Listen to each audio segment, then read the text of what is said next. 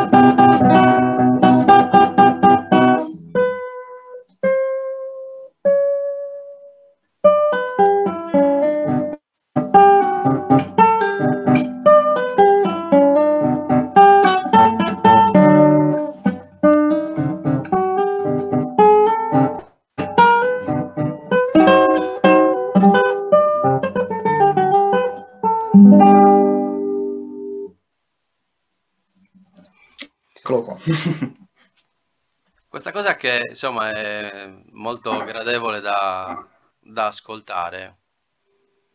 Sì. Realtà raccontaci cos'è, da dove arriva.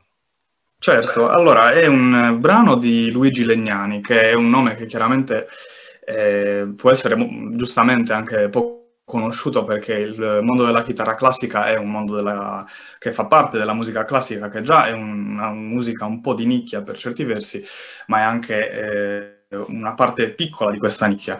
E, tuttavia in realtà è abbastanza interessante perché Luigi Legnani è un, un chitarrista compositore del 1800 che conosceva eh, ed era amico eh, di eh, Paganini, che peraltro non molti sanno essere anche un grande virtuoso non solo del violino, ma anche della chitarra. E in pratica si sono influenzati, ispirati a vicenda e quindi, quindi molti addirittura riportano delle fonti per cui abbiano addirittura suonato insieme E in pratica questo qua, che è uno dei... Um, 36 eh, capricci di, di, Legnani, appunto, trae origine dai 24 capricci di Paganini, che sono una grande composizione scritta dal grande violinista italiano, e, e che appunto mh, ha utilizzato lo strumento del violino e la sua capacità di comporre per eh, dare sfoggio in un certo senso del proprio virtuosismo e anche però della propria mh, capacità di cantare con lo strumento. E quindi dal punto di vista della chitarra noi abbiamo questi 36 eh, e tra l'altro è, mh, insomma, è in particolare notare il fatto che Paganini stesso abbia scritto 37 piccole sonate per, per, il nostro strumento e in pratica lui utilizzava la chitarra come uno strumento quasi di, di svago ma era un eccellente virtuoso in un certo senso anche di quello strumento lì. E quindi ci sono queste connessioni un po' particolari. Sono conosciuti, se non sbaglio, a Vienna intorno agli anni 30 dell'Ottocento. Quindi cioè, in, pratica eh, sembrano... noi, in pratica noi adesso, in questo momento, abbiamo ascoltato eh, un brano che, insomma, se non uguale uguale, comunque in maniera molto simile, mm-hmm. hanno ascoltato altre persone in contesti ben diversi, insomma, qualche secolo fa. Assolutamente, tra l'altro è, è, probabile che questo stesso brano, eh, eh, dovrei controllare esattamente le date di composizione e le date degli incontri, però non è improbabile che sia un brano che Paganini eh, possa aver ascoltato, per esempio. così come è possibile che, perché comunque gli incontri dei chitarristi con musicisti importanti dell'Ottocento, soprattutto, eh, sono diversi perché Vienna in quel momento era una capitale della cultura ed erano tutti lì, quindi molto spesso la chitarra, essendo uno strumento che ha un suono piccolino rispetto a un, a un pianoforte, era uno strumento spesso utilizzato nei salotti. E nei salotti spesso c'erano figure importantissime come ad esempio Beethoven che va a sentire i concerti da camera di Giuliani, e lo stesso Giuliani che in qualche modo cerca di tirar fuori, che è un altro compositore di quella cricca lì, diciamo, che cerca di tirar fuori lo strumento dalla sua dimensione piccolina e addirittura scrive dei concerti per chitarra e orchestra, quindi mette, insomma, prova a portare la chitarra su un palco con la stessa dignità di un pianoforte di violino. Quindi un contesto Marco, molto variato. Per me l'aspetto più affascinante di, di tutto questo è che in pratica è una macchina del tempo. La musica è una macchina del tempo in questo caso, nel senso che noi chiudendo gli occhi, eh, seduti su una poltrona, potremmo tranquillamente, diciamo, eh, fare un viaggio nel tempo, indietro magari di due secoli, trovarci a Vienna in un, in un bel salotto eh, e stiamo ascoltando quello che magari in quei giorni, in quei momenti, in quegli scenari molto lontani da noi nel tempo, ascoltavano persone come noi, insomma. Questa esatto. idea è, è, secondo me è molto affascinante ed è un po' il, il motivo che mi ha, mi ha spinto a, a invitarti a, a condividere. Certo. Cioè, un altro aspetto affascinante è che tu sei un ragazzo come tutti gli altri, nel senso che segui, eh, hai le passioni dei ragazzi della tua età, vivi nel mondo moderno, assolutamente, assolutamente eh, però eh, hai seguito diciamo, ti ha appassionato un approccio classico, eh, insomma, e quindi ti trovi appunto in questo mondo anziché eh, a suonare magari una rock band eh, e seguire uh, un'altra strada, no? Okay. cosa ti ha portato a, ad approfondire sempre di più ed appassionarti a, a questo approccio? Allora, eh, diciamo che è nato un po' tutto per caso in un certo senso, perché eh, io iniziato a suonare a 11 anni e ho iniziato a suonare alla scuola media in un indirizzo musicale e ti devo dire la verità, all'inizio, proprio al primo anno, a me non, non piaceva la, la, chitarra, nel senso, è uno strumento che ha delle difficoltà che la rendono un po' ostile alle volte, perché è uno strumento che ti fa male alle dita all'inizio, quindi è difficile anche poi coordinare tutto il resto. Come, tu, come, tantissimi altri strumenti naturalmente, però ha delle difficoltà proprie che sono un po' difficili da sormontare alle volte.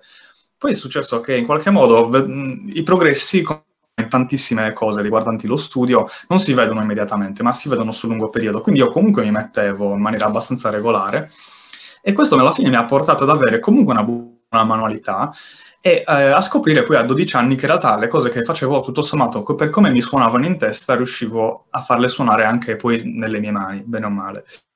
E l'incontro fortunatissimo è stato quello di un CD di Andres Segovia, che è stato il più grande eh, chitarrista del Novecento, che mi ha regalato mio io è che eh, mi ha cambiato completamente il mondo, perché io pensavo di saper suonare, ho sentito questo album e ho detto, ma è incredibile, questa chitarra parla, canta, e quindi è stato un, completamente un punto di, di, svolta totale, insieme poi successivamente all'ingresso al conservatorio, che è avvenuto anche quello lì in maniera particolare, perché mi hanno rotto una chitarra, e quindi dovevo scegliere se comprarmi la stessa oppure passare a un modello insomma più sostanzioso passare a un modello più sostanzioso significava investire eh, nel proprio futuro da musicista anche, quindi dire ok, metto qualche migliaia di euro dentro questo strumento e allora eh, però devo fare le cose seriamente. Quindi quello è stato un punto di svolta totale.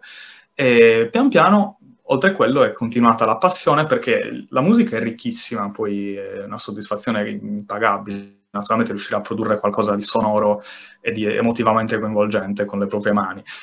Eh, però poi ci sono subentrati anche tanti aspetti che appunto sono quelli che dicevi tu prima, cioè questa, il fatto che ogni pezzo avesse un significato alla fine e che può essere o da un significato banale, banalmente a volte serviva a comporre per poter sopravvivere, eh, per poter pubblicare, e alle volte invece hanno dei pezzi che vengono scritti, eh, come le, alcune canzoni di oggi, eh, per una necessità di un, lanciare un messaggio di qualche tipo, ehm, oppure anche per la, l'idea di eh, lanciare anche una sorta di, ehm, di idea anche filosofica, anche ma ehm, il fatto è che mi sono reso conto andando avanti che aveva sempre più a che fare con la storia, ma anche con la vita di ciascuno di noi, la musica. Per cui ci sono degli aspetti che ti portano a incuriosirti perché fanno parte già di te in realtà.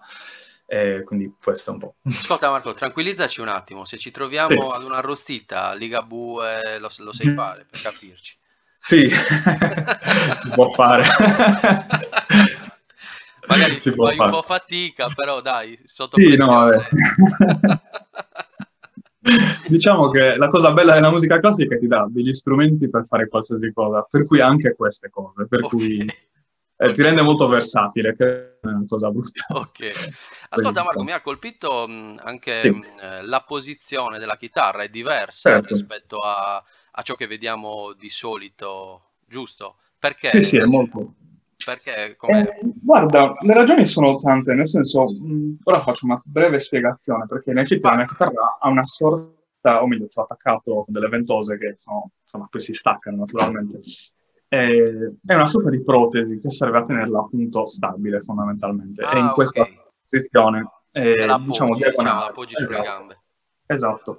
E la ragione per cui insomma, mh, si utilizza ad esempio supporti come questo è una, ragione più che altro fisiologica, cioè eh, suonare la chitarra soprattutto con una postura sbagliata può fare molto male alla schiena, nel senso che eh, ci sono, infatti io vi farò vedere un esempio, diciamo più che altro di eh, postura, cioè molto spesso i chitarristi d'epoca, diciamo anche tra virgolette più eh, storici, suonavano con la chitarra molto più orizzontale e molto più inclinati sullo strumento e questo porta a delle torsioni della spina dorsale che chiaramente eh, puoi sostenere finché sei giovane, perché dopo un po' chiaramente sono molto faticose da, da sostenere.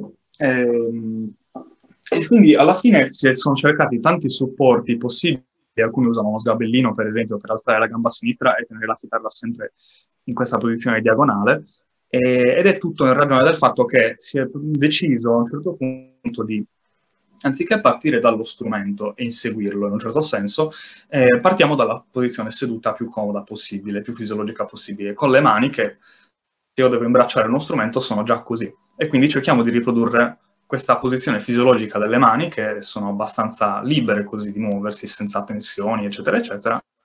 E quindi eh, si sono studiati diversi tipi di supporti, ce n'è anche un altro che ho qua, peraltro, eh, che è questo qui, eh, fondamentalmente è stessa, lo stesso principio, cioè la chitarra va qui e questo va sulla coscia e insomma ah, la tiene abbastanza stabile, sì.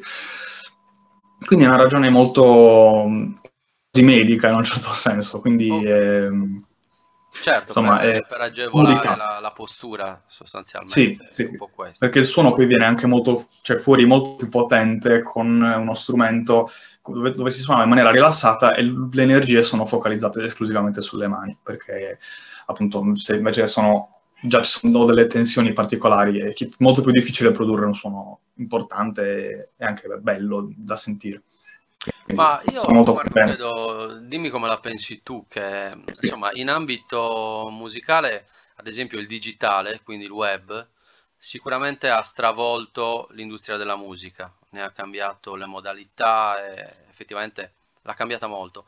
Però io sono anche convinto che per chi vive eh, su un'isola, come viviamo noi ad mm-hmm. esempio, eh, o chi vive insomma lontano dai riflettori, il digitale diventa, diventa davvero una, un'opportunità importante.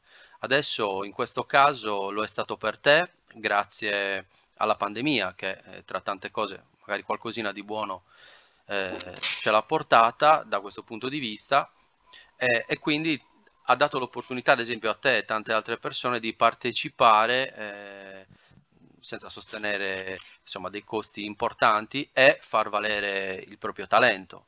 No? Certo. Eh, ed è anche una ribalta da un punto di vista internazionale, appunto. La musica insomma, è un linguaggio e, e quindi grazie al digitale puoi eh, arrivare a palcoscenici impensabili, come appunto eh, farti scoprire da qualcuno a Londra, come in esatto. questo caso. Eh, mi ha colpito, da, ti chiedo intanto cosa ne pensi da questo punto di vista e poi mi ha colpito vedere che la tua pagina Facebook sostanzialmente è in inglese. Sì. Tante cose in inglese, quindi insomma, nella risposta spiegami anche magari perché, il perché di questa scelta. Certo, eh, allora, beh, innanzitutto sono d'accordo sul fatto della, delle opportunità perché il fatto dei concorsi online, per quanto sia certamente molto stressante perché registrarsi funziona così, cioè tu devi registrare dall'inizio alla fine, e spesso si tratta di 20 minuti di programma, anche mezz'ora di programma, e chiaramente registrare per mezz'ora senza sbagliare o magari arrivi a quei 25 minuti, al, al 25 sbagli devi riprendere tutto da capo, cioè quella registrazione è da buttare. In questo senso è molto stressante. E da questo singolo punto di vista preferisco le cose dal vivo perché quella è la, la tua finestra di, di, possibilità e basta. E come va, va, quello devi fare in quei 25 minuti, mezz'ora. E quindi certo, sicuramente un aspetto di stress che è stato importante. Eh, però ha amplificato, cioè io ho fatto tanti concorsi durante quest'anno tantissimi, quindi eh, non li avrei fatti probabilmente senza la possibilità di farli online. E poi dal punto di vista certamente anche della, della diffusione che si è avuta, probabilmente è stato meglio così per certi versi, cioè meglio avere tutta questa disponibilità di cose online perché la diffusione si è moltiplicata tantissimo, perché essendo tutti a casa passavamo tantissime ore sui social, in generale su internet, e conseguentemente, mh, per, anche solo per caso, in questa massa di, di, concorsi di musica, qualcosa si riusciva a beccare anche in persone che non sono dentro quel mondo. Quindi la diffusione è stata sicuramente eh, favorita in questo senso. E sulla parte della mia divulgazione, diciamo in inglese, divulgazione per modo di dire chiaramente, eh, insomma, cerco di portare quello che faccio. E ho pensato, all'inizio io non scrivevo in inglese e utilizzavo esclusivamente l'italiano, però poi ho pensato, anche in virtù di questa cosa di Londra, dove io interfacciandomi con loro devo parlare ovviamente in inglese ed ero forzato a fare questa cosa, ho pensato che potesse essere un'occasione per quantomeno, magari non raggiungere, perché poi vedo che giustamente le persone che più vedono i miei contenuti sono persone di qua, persone che mi conoscono, persone che parlano italiano, quindi. Però eh, almeno volevo mh, eh, stabilire delle basi sulla base del, delle quali eh, fosse possibile, anche solo per caso, comunque essere intellegibile dal più, dal più grande numero di persone possibile. Chiaramente la lingua per farlo è l'inglese. E quindi è stata una decisione quasi inevitabile per certi versi, ehm, perché il fatto è che credo molto nella divulgazione di, della musica e di quello che ci sta dietro, anche delle sue problematiche, eccetera, eccetera.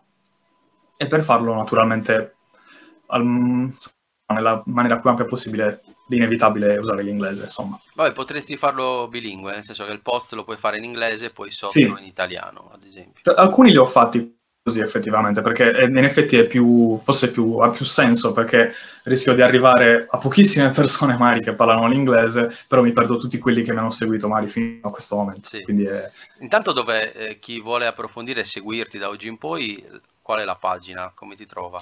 Eh, allora, si chiama, è su Facebook principalmente, ufficialmente, ma un, diciamo, la, la mia pagina si chiama Marco Carta Classical Music eh, ed è un nome che in realtà ho usato anche per una sorta di mio sito web che in realtà è un blog alla fine.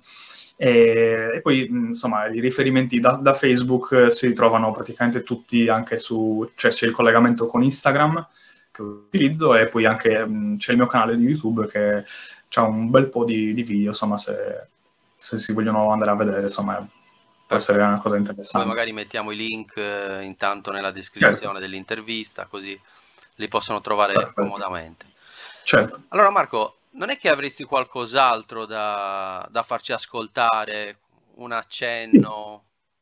Eh, posso farvi sentire un brano che, di John Dowland, che è stato un grandissimo compositore delle, dell'epoca elisabettiana, eh, quindi della, dell'epoca di Elisabetta I, quindi è un pezzo rinascimentale. E lui è famoso perché ha scritto una marea di, di pezzi per liuto, eh, che è un antesignano della chitarra, diciamo, e, e, poi ha scritto tantissimi pezzi per coro, per, insomma, lavorava a servizio di quella corte o comunque parallelamente ad essa, e quindi la sua musica è un po' la musica di, di quell'epoca lì, tanto che è talmente importante che i suoi contemporanei gli dedicavano pezzi e via dicendo, quindi era una figura centrale. E tra l'altro mi, mi, cioè, mi dà l'occasione di farvi vedere eh, una cosa per, peculiare, cioè l'utilizzo del capotasto, che si usa anche sulla chitarra classica, e, e la scordatura, cioè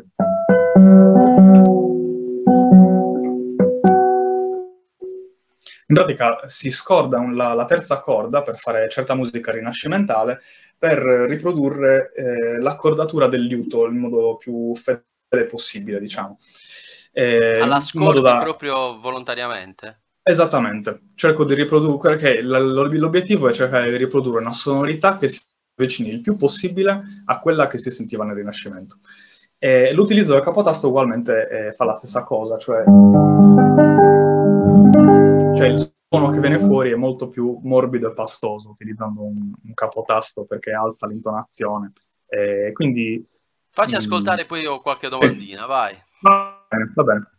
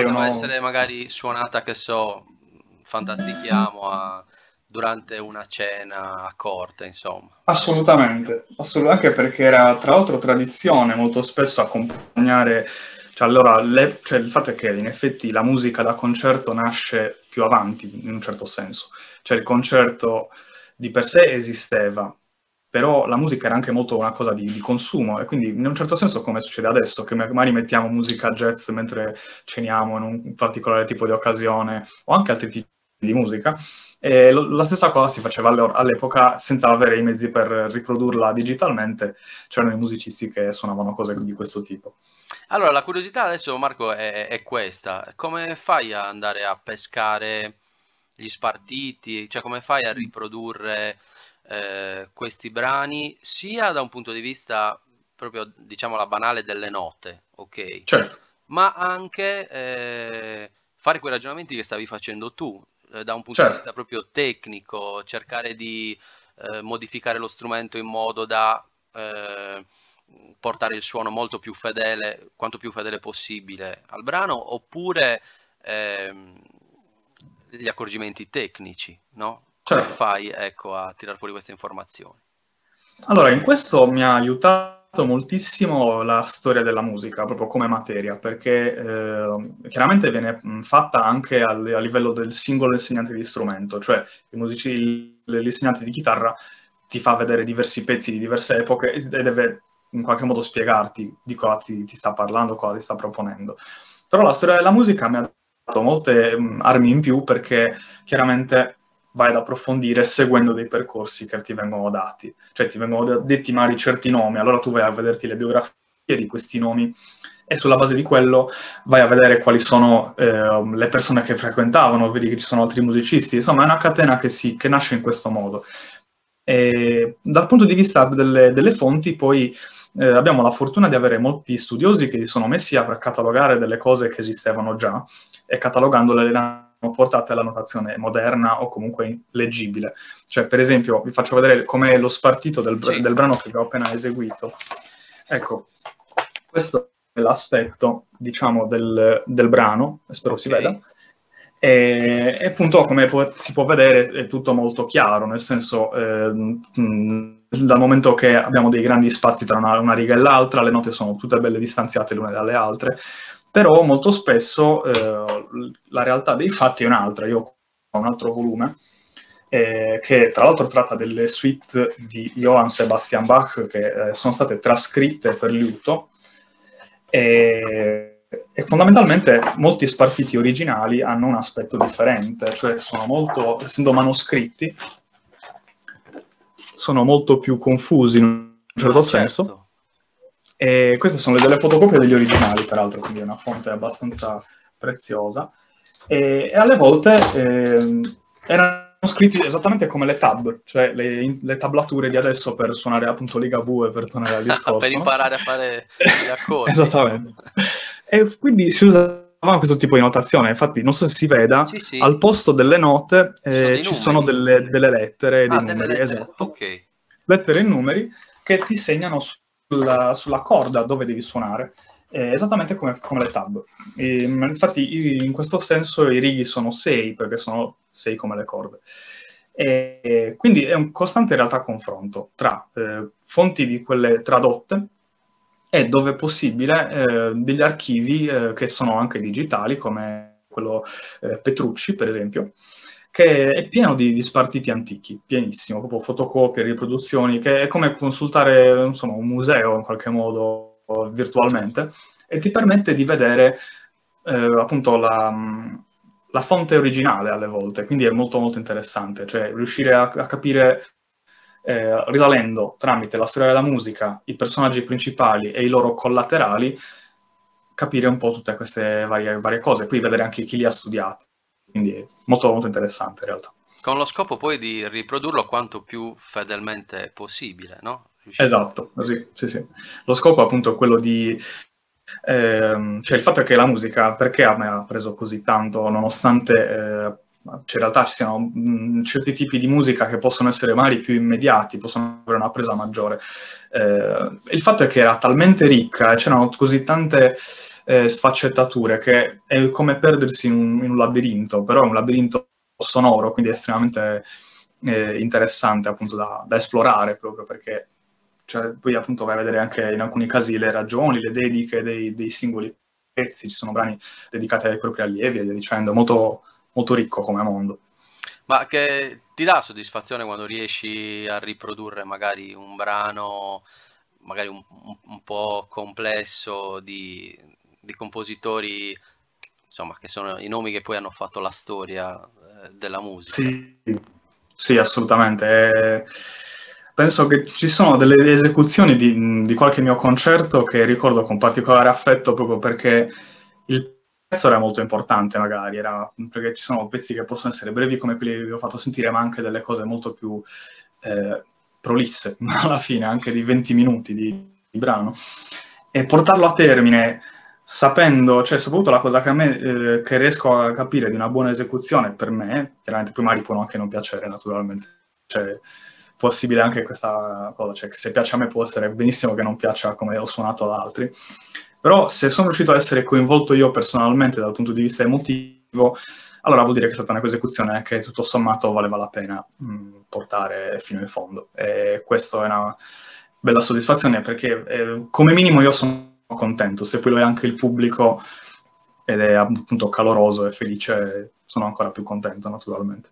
Cos'è la cosa eh, che ti dicono magari più spesso, insomma, le persone che, mm. che amano ascoltarti? Cosa, perché ti, ti, ascoltano?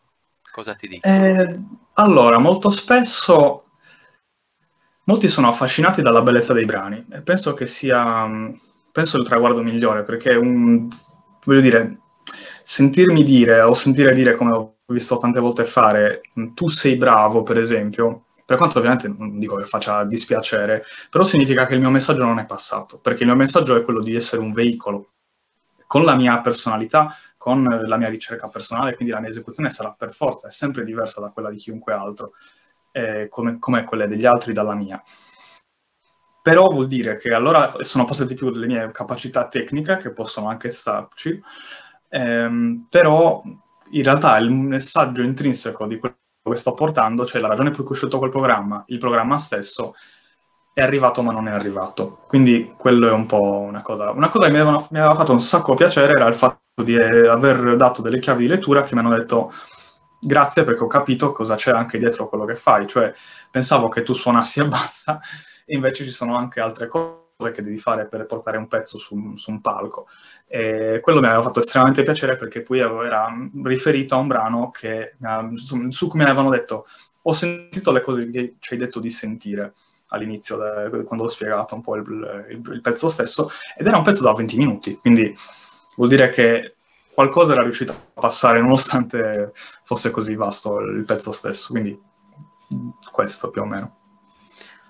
Gra- eh, Marco, grazie intanto di, di aver condiviso tutto questo, è, è interessantissimo. Grazie. Insomma, la musica è meravigliosa perché insomma, ci si può appassionare a un brano metal, eh, esatto. così come in contemporanea a, ad un brano antico, anzi con tutte le suggestioni che si porta dietro, è davvero una meraviglia. Insomma.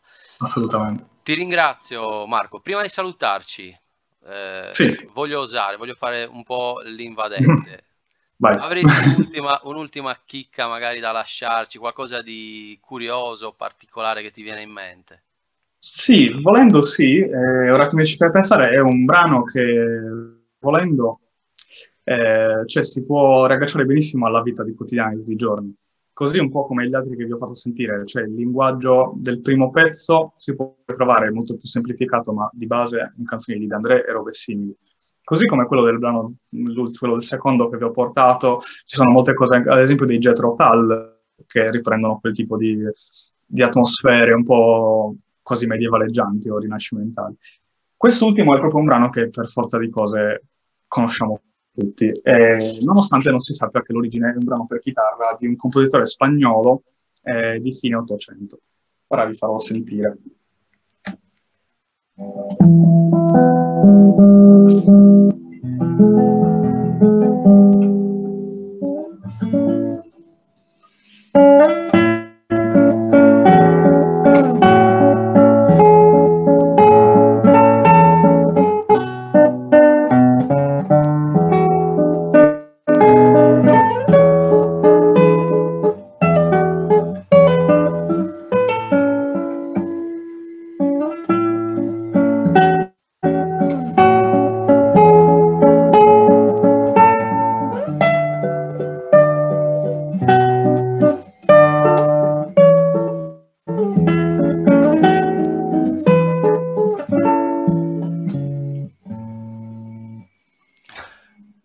Se si è avvertito, eh, questa parte nello specifico è... è la suoneria della Nokia in realtà. Fantastico, è vero, è vero. E, stranamente è un brano per chitarra, un, un gran, si chiama Gran Vals, tra l'altro è il primo pezzo eh, che ho suonato al, è la prima parte in realtà addirittura il pezzo più, più lungo, però è la, il, il, primo pezzo che ho suonato una volta entrato al conservatorio, di, tra quelli più complessi diciamo, e scoprire questa cosa è stato surreale, incredibile, molto interessante. grazie Marco, grazie davvero. Okay. Grazie davvero anche a te, grazie mille per l'intervento. Buon proseguimento per tutto, continua con grazie. la passione insomma, che stai mettendo e speriamo di rivederti presto a Sassari in qualche concerto, va bene? Spero tantissimo, grazie mille. Ciao Marco, grazie. Ciao. Ciao.